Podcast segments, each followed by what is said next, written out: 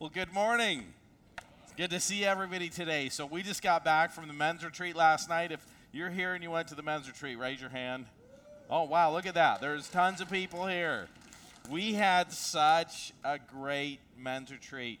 I was just really encouraged by what great men we have in this church. It was so fun to, to spend time together. And our, our goals, we basically had three goals. And the first was to just lay a foundation for genuine relationships, and that happened. Um, every time there was free time, people were connecting up, talking, and it was just really cool to see. We also wanted to really challenge the men in our church to lead their families, to lead themselves, to contribute in the church. And uh, that's what we did. Um, you know, ultimately, we are not in control of anything, but God intends that we be an influence where He puts us. And uh, it was just so fun. So we had, um, you know, three men from our church speak. So our theme was uh, the bo- building the body of Christ. And just that as believers, we have gifts, and God intends us to use them in the church. He intends us to use them in our families. And so we just thought, hey, for this year's men's retreat, let's just have some men in our church teach. And so we had Jordan and Justin and Russ, and we taught through Romans chapter 12. And by we, I mean them. And it was so good. You know, i I know all those guys, but I learned more about them and, and came to appreciate them more hearing them speak. It was really just a challenging, encouraging time. And so uh, that was great. Anybody who encouraged their husbands to go to the men's retreat, some guys were saying that. I took a picture and said that wives texted me to make sure their husbands were really there. But uh, I do have a, I do have uh, pictures and proof of all the guys that were there. But it was just, it really was such a great weekend. I'm just kidding. But thank you for encouraging your husband. You know, all these things. Um, anytime there is an opportunity for ourselves, our spouses, our kids to be built up and encouraged, man, everybody gets needs to get behind that and encourage that because we need that.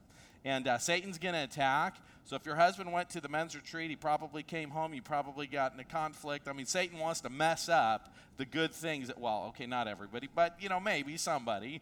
Satan always wants to mess up the things that God is doing. And so um, don't let anything be a hindrance or a discouragement to the great things that God did. we got people raising their hand. I, I, that's awesome. okay, anyway, let's get let's get going on why we're here this morning. If you have your Bibles, open up to 1 Corinthians chapter um, 2, verse 12 through 16. And um, we are going to be uh, looking at spiritual wisdom a mark of regeneration. 1 Corinthians chapter 2, verse 12 through 16. And uh, one of the things that I think about with this passage is this passage is powerfully encouraging. It is powerfully encouraging. If you've ever wondered if you could possibly be all that God intends you to be, this passage is a guarantee that you can be who God wants you to be. Most people, or many people, fail to live up to who they are in Christ, but it doesn't have to be that way. And one of the things I love about the calling of God and about God's hand in people's lives is that it's not this pressure, it's not a life of regret, it's not a life of constantly feeling like a failure. That is not what the Christian life is. Um, it is um, an incredibly an incredible blessing, a beautiful calling full of forgiveness, divine empowerment, pr- protection, and God's strengthening. And that's what it is to be a Christian. I think about Jesus' words.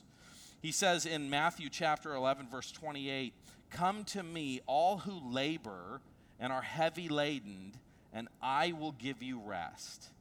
Take my yoke upon you and learn from me, for I am gentle and lowly in heart and you will find rest for your souls. For my yoke is easy and my burden is light. One of the reasons that our yoke in Christ is easy and that our burden is light is because salvation is accomplished by the work of Christ. And when you become a Christian, God spiritually regenerates you. He gives you a new heart, and actually, the Holy Spirit lives through your life. So, God saves you by His work and God actually, through the Holy Spirit, gives you the power to live the way God intends you to live. And uh, we know that we have a sinful flesh that can get in the way, and God's given us the church, God's given us His Word. Like there's all these things that we do to live up to who God has made us to be, but it's not this, this burden, this weight, this pressure of trying to perform. In a sense, it's just saying, okay, what does God say is true? How do I feed that in my life and live that out? And so that's what we're going to see. You know, this passage is so important it really shapes our worldview. It's really convicting. Um, it is something that if you don't understand this passage today, you will not understand salvation. You won't know, you won't be able to recognize salvation in your own life, and you won't be able to recognize salvation in the life of another person. Like, this is a key passage for a Christian's life. You know, Satan does not want you uh, to know and understand this. He, does, he wants you to be ineffective, unproductive, misguided, and discouraged. That's what Satan wants for you. He wants you to miss every opportunity that God gives you to do ministry. Satan wants you to do ministry or to ha- come to mind the things that God wants you to do. He doesn't want you to realize that until it's too late. And uh, this passage is incredibly important. So we're going to see three things. The first thing is that God's Spirit indwells Christians so that they will understand truth. The Holy Spirit living inside you guides you to truth. And we're going to think about how powerful and how encouraging that is. The second thing, and this is amazing, but the teaching and the receiving of God's word and of God's truth is something that the Holy Spirit does. That's why that's so encouraging. In a sense, I mean, you can let your flesh get in the way, but ultimately, you can't mess it up because God does it. And the third thing, and this is really uh, an amazing blessing, is that as believers, we have the mind of Christ we have the mind of Christ. so we're going to have to talk about what that means. You ever met Christians that disagree about doctrinal things? We'll have to think about why does that happen if we all have the mind of Christ. So we'll talk about that. So, um, 1 Corinthians, we've gone through some powerful things. Let's jump into this and look at what a few verses. We'll start in verse 6 and look at what we, um, what we learned last week. 1 Corinthians chapter 2, verse 6 says, Yet among the mature, we do not we do impart wisdom, although it is not the wisdom of this age or the rulers of this age who are doomed to pass away. But we impart a secret, hidden wisdom of God, which God decreed before the ages for our glory. None of the rulers of this age understood this, for if they had, they would not have crucified the Lord of glory you know, Paul's just talking about how the Jewish nation and the Romans missed who Jesus was. They didn't understand. And it's because the Holy Spirit hadn't opened up their heart. It's because they didn't respond to the things that God had made known to them. They suppressed that truth. And so they, they missed it. And uh, goes on in verse 9, and it says, But as it is written, what no eye has seen, nor ear heard, nor the heart of man imagined what God has prepared for those who love him. Man, God's truth, a relationship with God, what God has in store for us is you can't even express it in words, it's so good. We have an amazing God. And the Bible goes on in verse 10, it says, These things God has revealed, revealed to us through the Spirit. For the Spirit searches everything, even the depths of God. For who knows a person's thoughts except the spirit of that person which is in him? So also, no one comprehends the thoughts of God except the Spirit of God. And that brings us to our passage this morning. And here's the first thing that we're going to see is that God's Spirit indwells Christians so that they will understand. Look at verse 12. It says, Now we have received not the Spirit of the world, but the Spirit who is from God, that we might understand the things freely given to us by God. Have you ever felt like God's will is, man, I really want to know what God's will, I really want to discover God's will. And, and, and sometimes we can have this impression like God's hiding it from us. Like he doesn't want us to find it. He's trying to make it complicated. Oh, I have these all these choices. What am I going to do? How do I know what God wants me to do? Here's the thing we need to all understand is that God wants you to know his will more than you want to know it. And so God's not hiding it. He has actually given us the Holy Spirit so that we will understand. So let's just think about verse 12 because this is a key. This is actually a passage about what salvation is. And it just says this Now we have received not the Spirit of the world, but the Spirit who is from God. You know, there's only two spirits, there are only two paths in life. Jesus talks about the narrow road, that's the Holy Spirit, and the wide road, that's Satan. And there are all kinds of ways that you can follow Satan. There are all kinds of ways that you can have the spirit of the world. You can be an atheist. There are hundreds of religions. Pick anyone you want.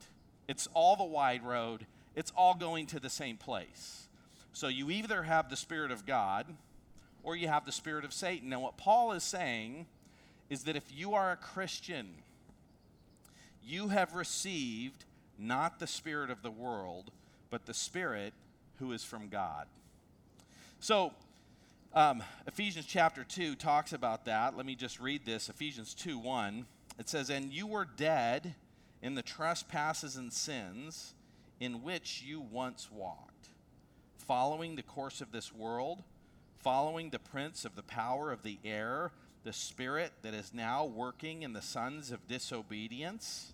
Okay, so everybody starts in the power of Satan. Everybody is born lost. You know, often you have parents that are afraid to mess up their kids, and I always try to just encourage parents. Or I've heard people that they're afraid that if they share the gospel, they might do it wrong and mess something up. And what I try to encourage people about sharing the gospel and what I try to encourage parents about parenting their kids is don't worry about messing up your kids.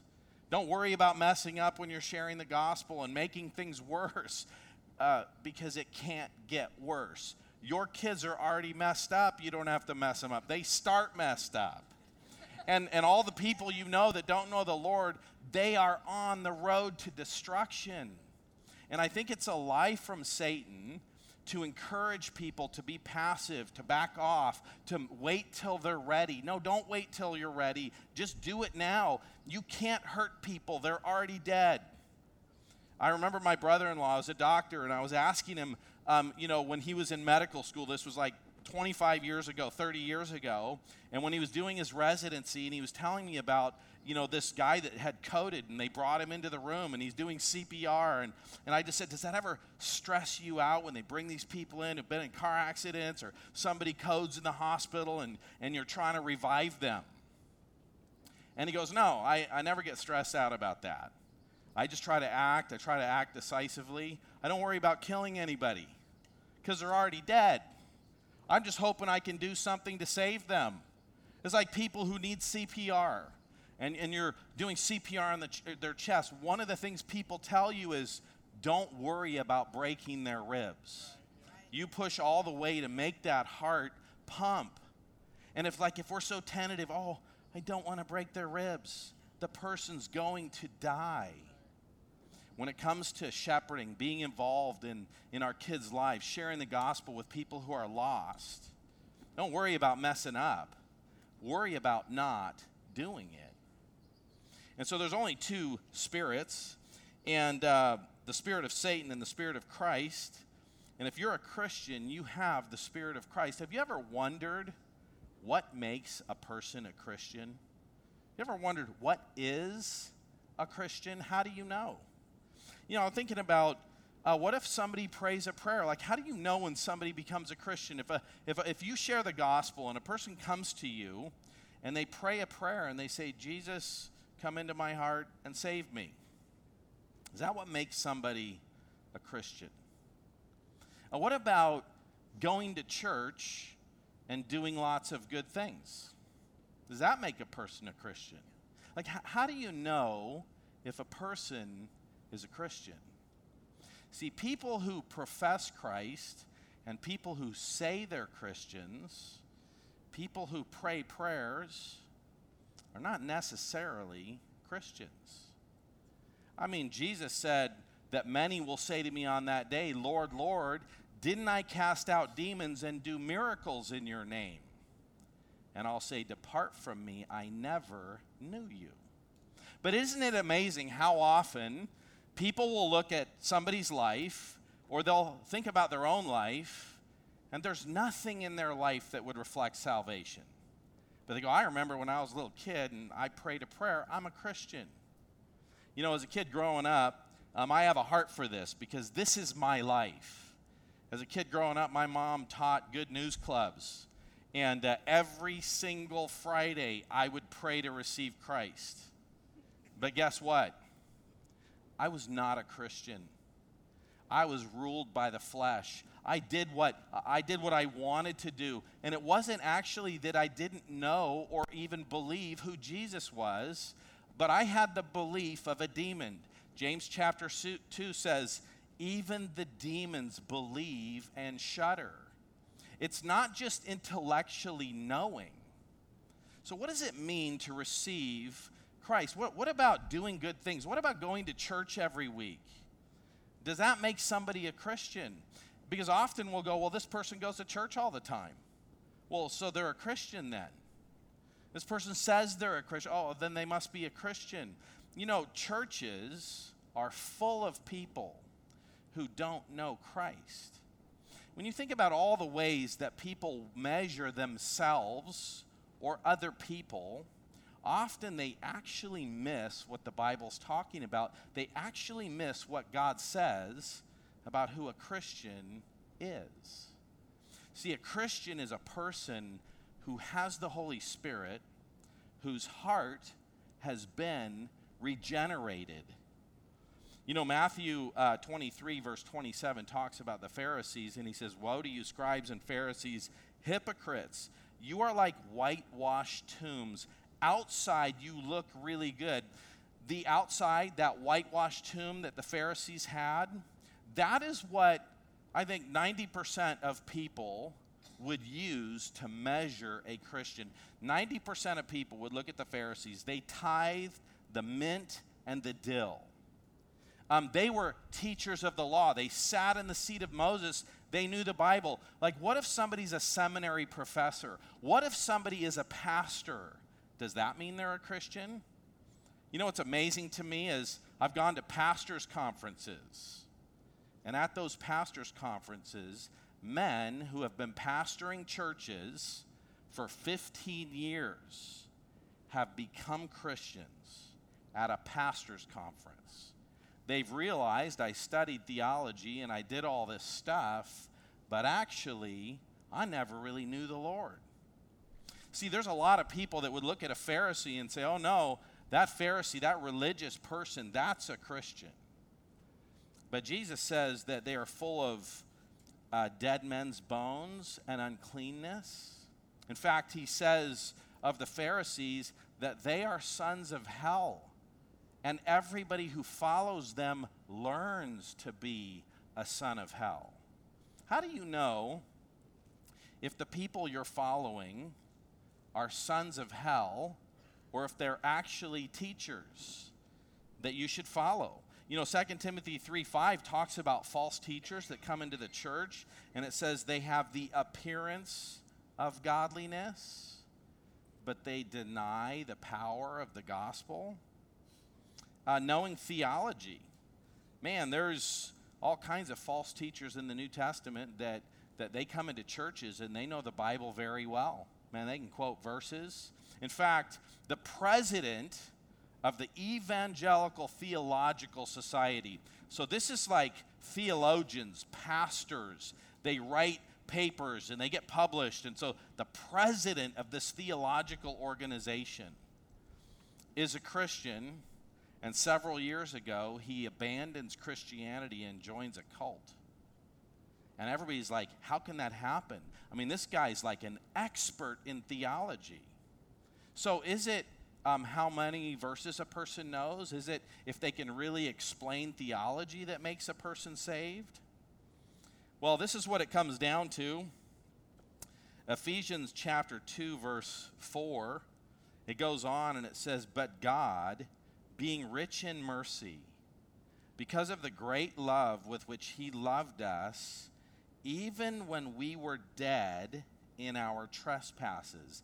That is a non Christian who is dead in their trespasses. And this is what makes a person a Christian is these next three words. But God made us alive together with Christ. By grace you have been saved. So, what makes a person a Christian is when the Holy Spirit comes into your life and takes your dead heart and makes your dead heart alive spiritually. And then we were asking about prayer, right? Does praying make you a Christian? No, but here's the thing that when a person's dead spiritual heart has been made alive, do you know what they do? They pray to receive Christ. Talk about good works and going to church and, and having a life that, that hates sin and sin's on the way out and righteousness is on the way into that life. When a person's heart is spiritually regenerated, what happens? They love the body of Christ. They go to church. They can't wait to be around other Christians. But here's the deal there's a lot of reasons to go to church. One reason to go to church is because when you go to church, that's where you're spiritually encouraged, it's where you grow. But another reason to go to church is it's where you have friends. It makes you feel good when you go to church. You can do something religious that kind of appeases your conscience, and you can go, you, you can have the conviction of the Holy Spirit saying you're not okay spiritually. But then you just tell yourself, yeah, but I go to church, I go there every week, I'm a good person. See, there's the right reason to go to church, and that's a spiritually regenerated heart. There's the wrong reason to go to church, which is the same reason that people join the Boy Scouts it's the same reason that they join all kinds of organizations. It's the same reason that people go do good things and they volunteer to feel good. So the thing is, is that when you think about whether or not somebody knows the Lord, when you think about whether or not you know the Lord, we don't measure that by did I pray a prayer? Do I go to church? Do I do some of the things that the Bible talks about? We measure that by asking ourselves, how does the Bible describe a person with a spiritually regenerated heart?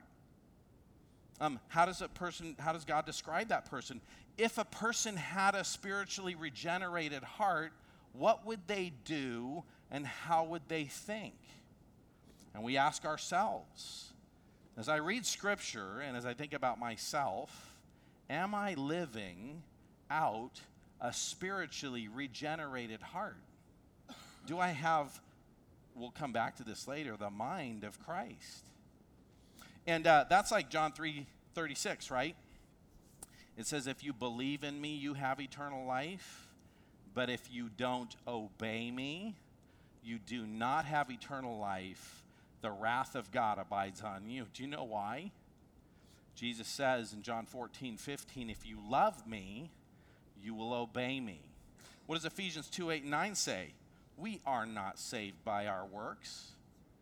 Um, uh, for by grace you have been saved through faith, that not of yourselves. It is a gift of God, not as a result of works, that no one should boast. Kind of amazing uh, bunch of cults will actually try to teach work salvation. And they'll go to James chapter 2, where it talks about how faith without works is dead. And then they'll just say, no, you have to do good things to be saved. Or they'll go to all the passages in the Bible that talk about doing good things. And then they'll teach that by doing these good things, we are saved. When the Bible clearly says nobody is saved by works. You want, you want to know what the Bible does say, though? When God changes your heart, it starts on the inside and it works its way out. Um, so, works are a reflection of salvation, they are not a cause of salvation. So, what we do is we just think about what is spiritual regeneration? What does it look like? You know, 1 Corinthians 12 13 just says, In one spirit we were all baptized into one body. The Holy Spirit baptizes us. That is what makes us spiritually alive.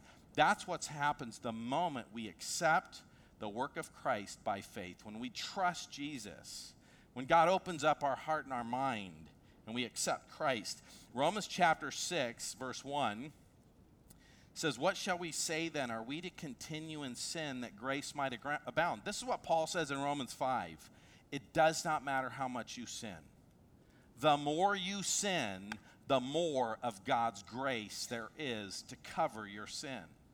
You know, you don't have to worry, man, am I too bad? Have I done too many things wrong? The Apostle Paul says, No. The more you sin, the more of God's grace there is to cover that.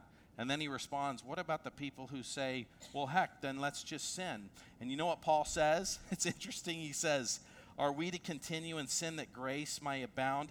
By no means. How can we who have died to sin still live in it?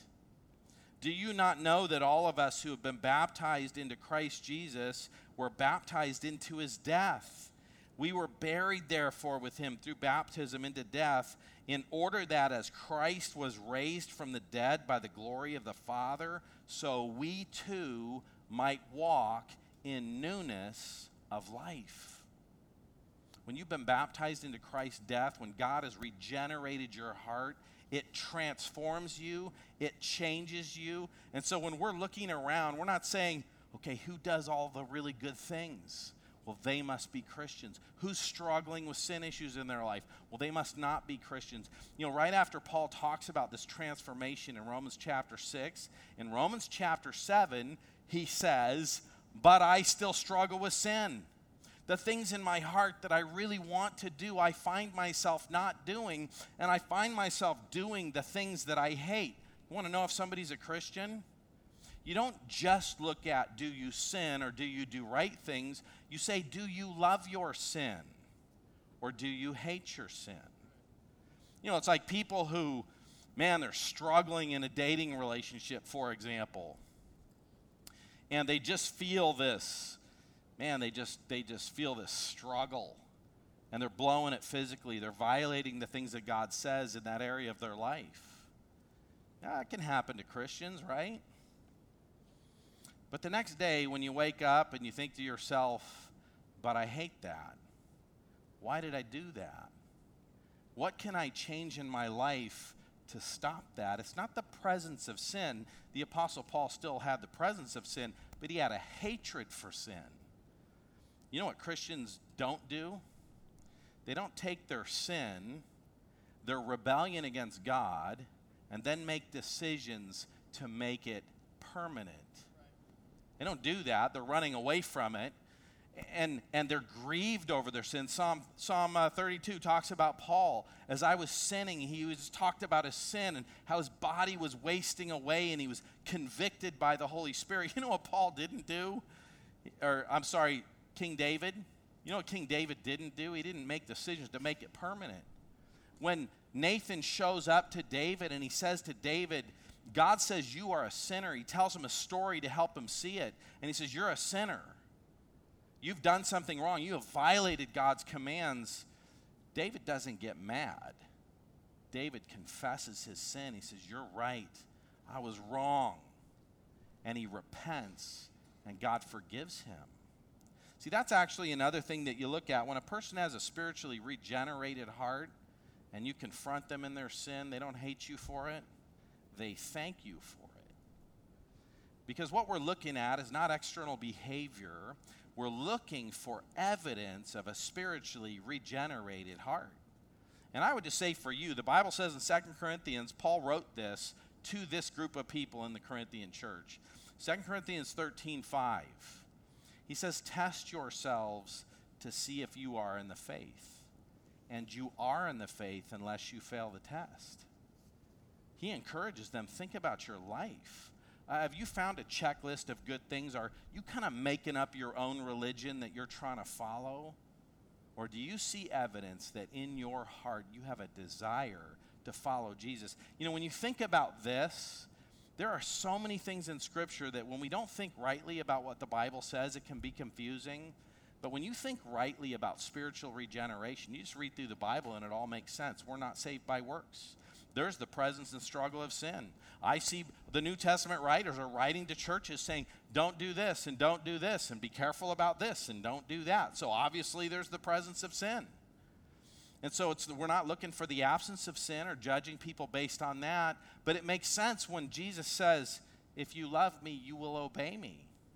2 Corinthians 5:17 in Christ you are a new creature. Old things have passed away, new things have come. You see that lived out in the apostles' life.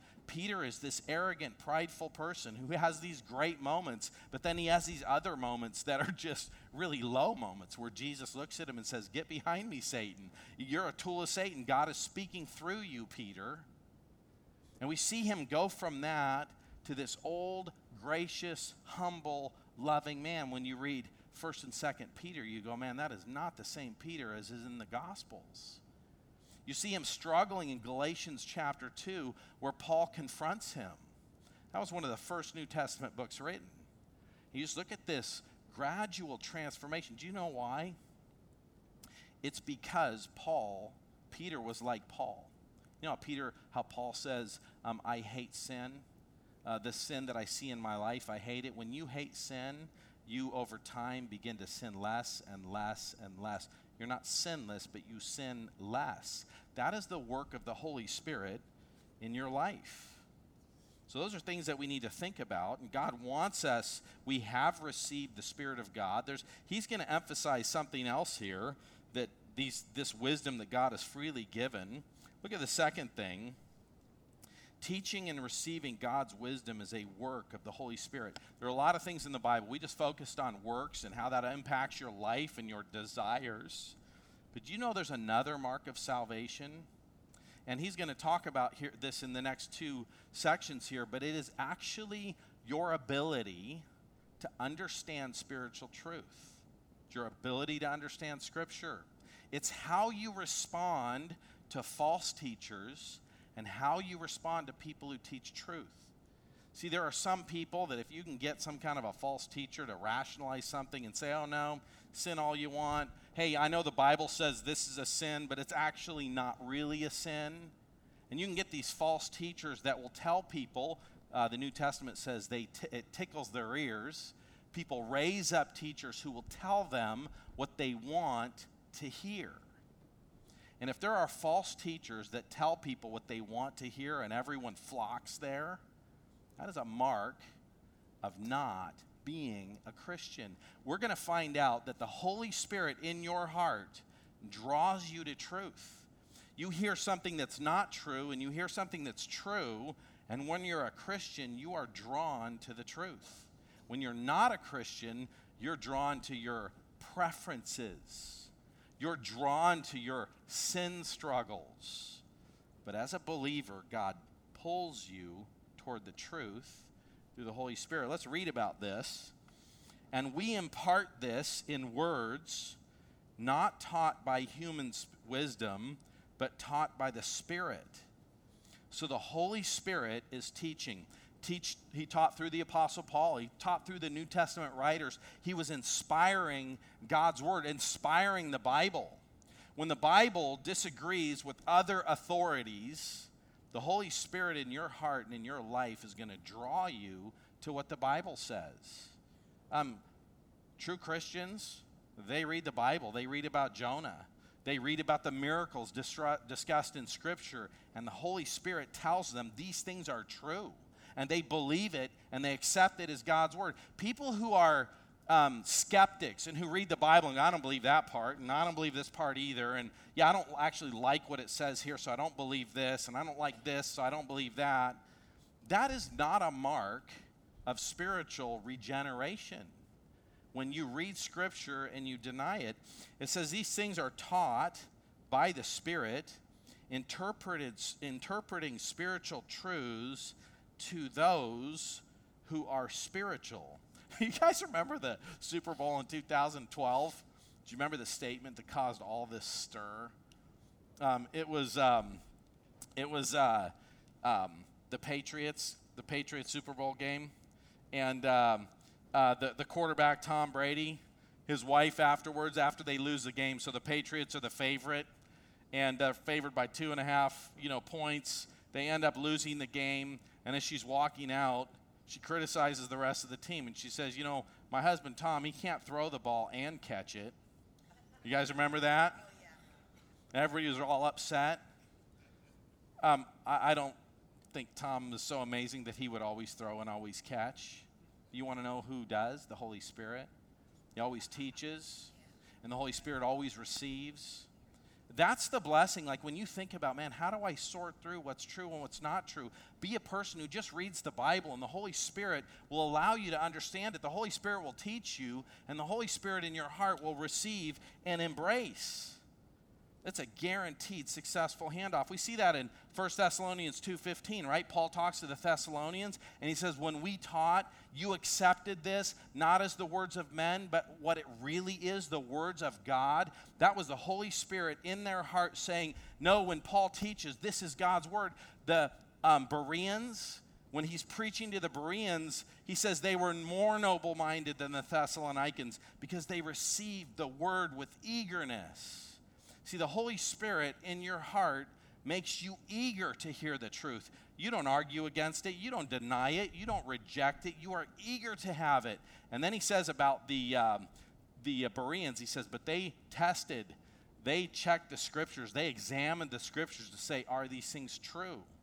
See, as Christians, we're eager for the truth, but we measure that by what God's already given us. Now, if Paul, the New, if Paul in the New Testament is writing Scripture and they're examining the Old Testament to say, is what Paul says true? I think for all of us, when we hear truth, we're eager. We come on Sunday morning, we're eager to learn, we're eager to hear. When somebody reads Scripture and points it out to us, we want to know that. One of the things I think about is when I go to church, and somebody's preaching, or when I hear a sermon, or when I'm at the men's retreat and somebody's preaching a sermon, and I think, man, okay, they're really hitting me there. I'm doing that wrong. I need to change this. I'm not creating this habit in my life. This is the weirdest thing. I love convicting sermons. Man, when I'm somewhere and somebody tells me something I'm doing wrong, I don't leave mad. I leave thankful.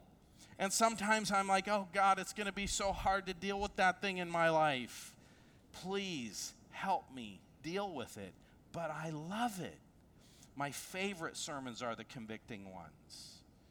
But if you go to church and your sinful behavior is identified, um, things in your life, ways that you've rejected God is pointed out, and it irritates you and it makes you mad, that is a, an expression of a spiritually dead heart, not a spiritually alive heart.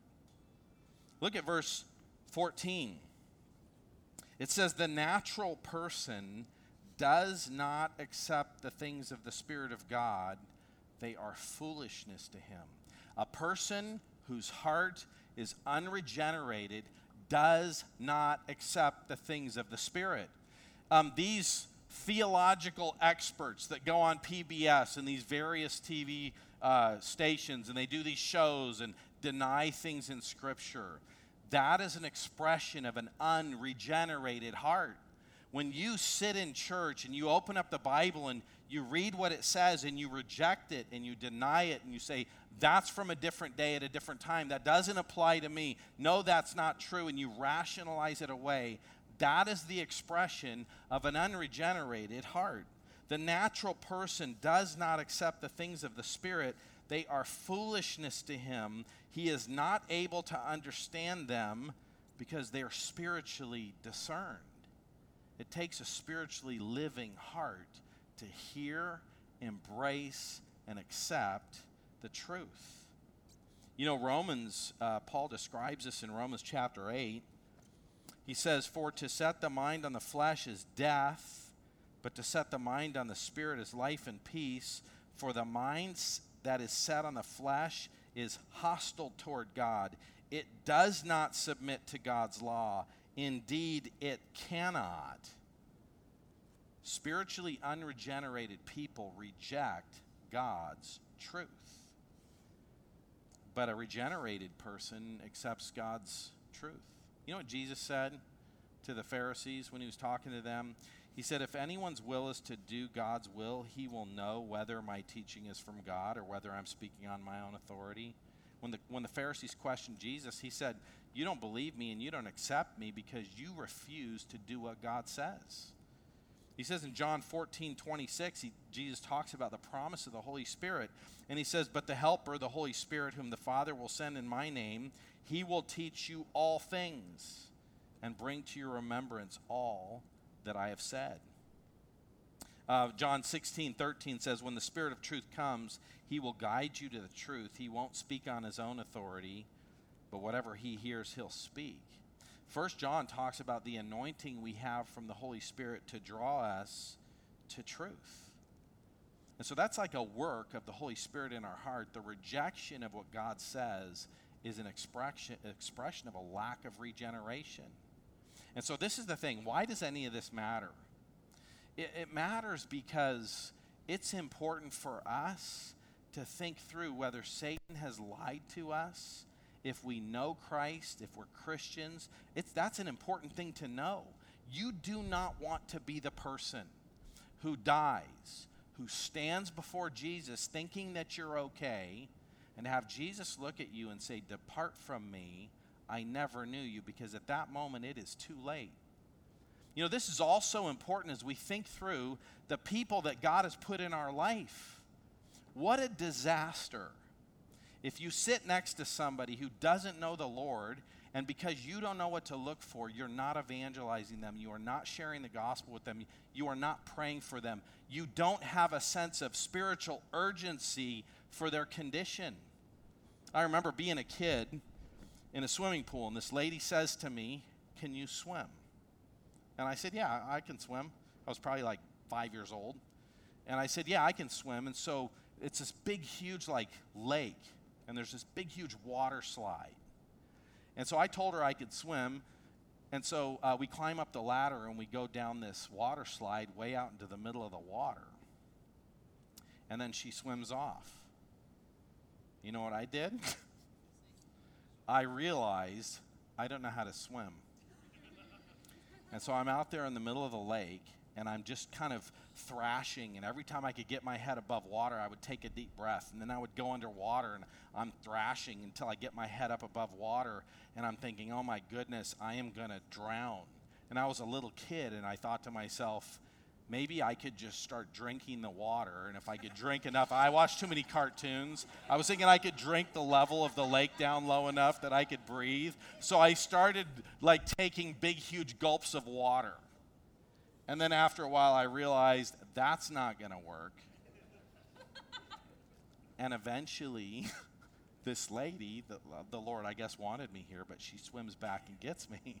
And she says, I thought you could swim. Um, how tragic is it if we take a person who can't swim spiritually speaking, they don't know the Lord, and we encourage them, No, you're okay. I remember when you prayed a prayer we look at their life, and everything in their life says they don't know the Lord. And instead of trying to put God's word in front of them, instead of having a spiritual urgency, instead of praying for them, instead of sharing the gospel with them, we just kind of feel like, hey, you know what? It, it's cool. It's kind of like if she walked over and saw me thrashing around out in the middle of the lake, and she's just like, yeah, yeah, he's thrashing, he's swimming. Like, can you look and tell the difference between a person doing a freestyle and somebody thrashing because they can't swim? And I think what's happened is it's tragic, but in the church and in Christianity, we have lost our ability to determine what is salvation and what does salvation look like and what is not salvation. And I think it really comes down to this. We don't think about the fact that salvation is not an issue of works. It is about a spiritually living heart and the New Testament has been written to encourage us, to help us, and so that we'll be able to not look for religious works, but look for evidence of a spiritually regenerated heart. You know, it says in um, this last verse here the spiritual person, verse 15, judges all things, but is himself to be judged by no one. For who has understood the mind of the Lord so as to instruct him? But we have the mind of Christ. And so here's where I'll end.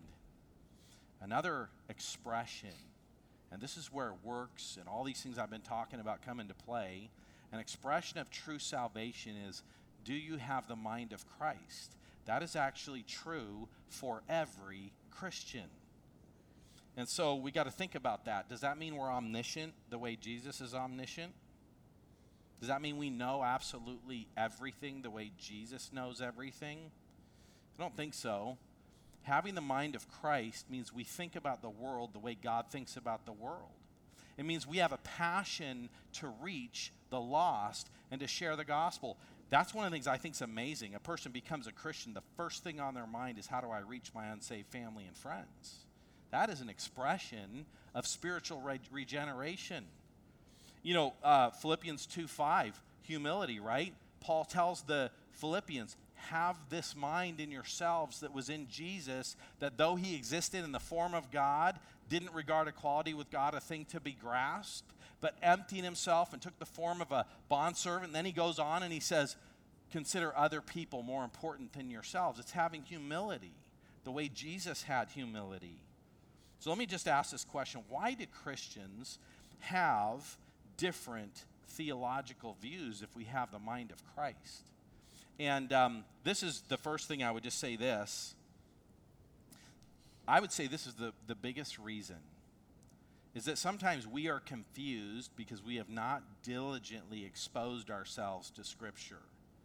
We don't read the Bible, we don't think about it. Like this whole thing of works versus spiritual regeneration, if we read the Bible all the time, it will make sense. We will know that. We will understand it. People are confused about whether or not going to church makes you a believer. People are confused when their kids say, Oh, I'm a Christian, and then everything in their life is an expression of rebellion against God.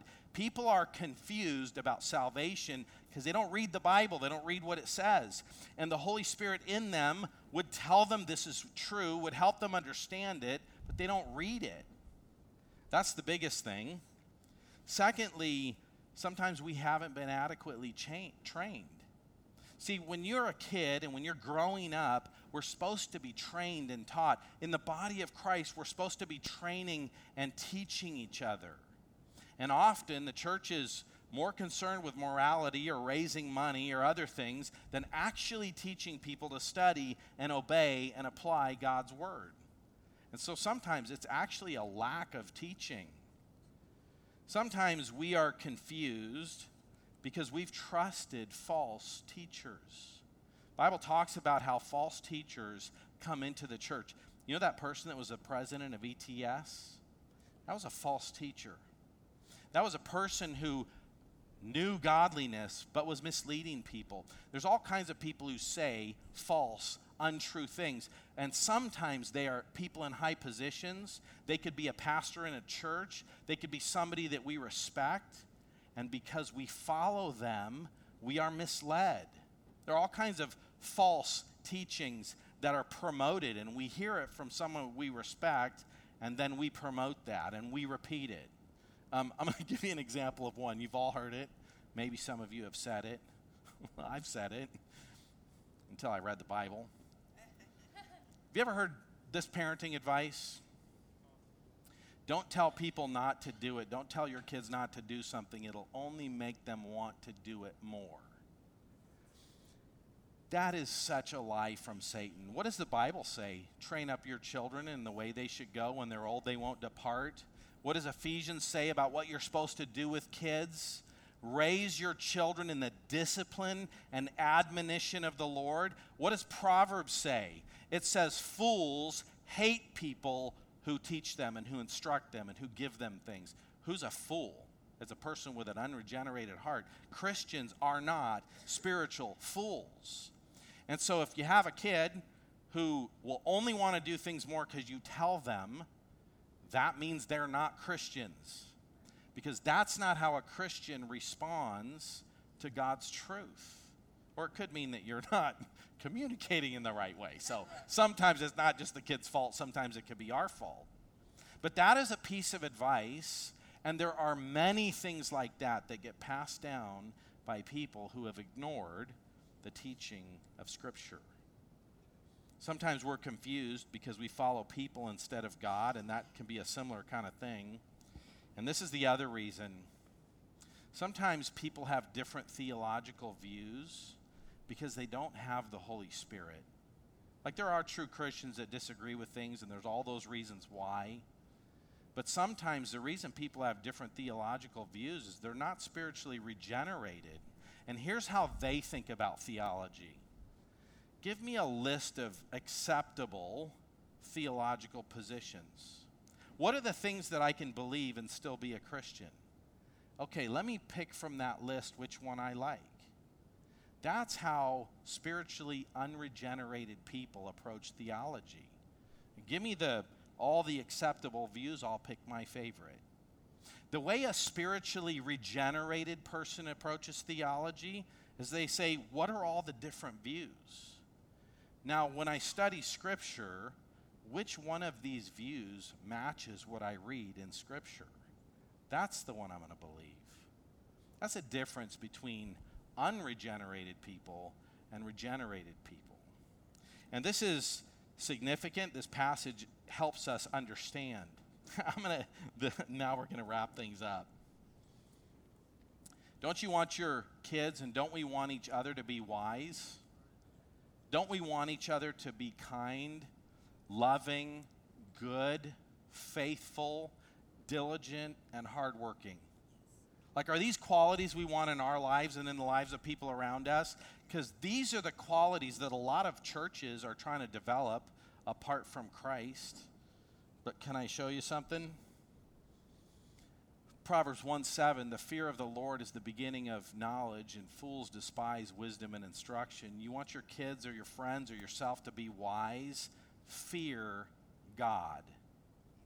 Um, what about being loving, kind, good, faithful, diligent. Did you know that that is the evidence that the Holy Spirit is in your life? Some people think, I know if I have the Holy Spirit by if I speak in tongues. But the truth is, you know if you have the Holy Spirit, it says, but the fruit of the Spirit is love, joy, peace, patience, kindness, goodness, faithfulness, gentleness, self control. Against such things there is no law. So, we could help people become Christians and then the Holy Spirit working in their life will produce those things. Or we can ignore what God says and we can ignore salvation and we can try to shove those qualities into the life of a person who is a slave to sin. It won't happen. So, that list of things, hey, we want that out. We all want that, right? We all want to live that out. But that only matters when it flows out of a relationship with Christ. We're going to take a moment right now and we are going to celebrate the Lord's Supper. And the Lord's Supper is us celebrating that His work on the cross, not because of our works. And so, in a moment, I'm going to pray. And, and when I do that, I want to ask you to come forward. And when you come forward, take the bread and take the cup. Go back and sit in your chair. And think about this the bread represents the body of Jesus. Jesus was crucified, he died on the cross for your sins. And that cup, that represents the blood of Jesus that was spilled for you. You are not saved because you're good enough. We are all saved because Jesus was good enough for us. And because we've accepted that, the Holy Spirit transforms us. And do we want to do the right thing? Yes. Are we trying to do the right thing so we can get into heaven? No. Jesus took care of that part. Let me pray. God, thank you for giving us your word. God, help us to be spiritually sensitive. Help us to be encouraged that we can study, we can know the truth. Lord, I thank you that we can be encouraged that no matter how hard a heart is, the people around us and ourselves, anyone, Lord, you can soften any heart. God, we ask that you would do that. We ask that we would be people that cooperate and encourage and reach out and Lord, that you would use us to reach the lost. Lord, thank you for spiritual regeneration. Help us to pursue that and help us to live it out in your name. Amen.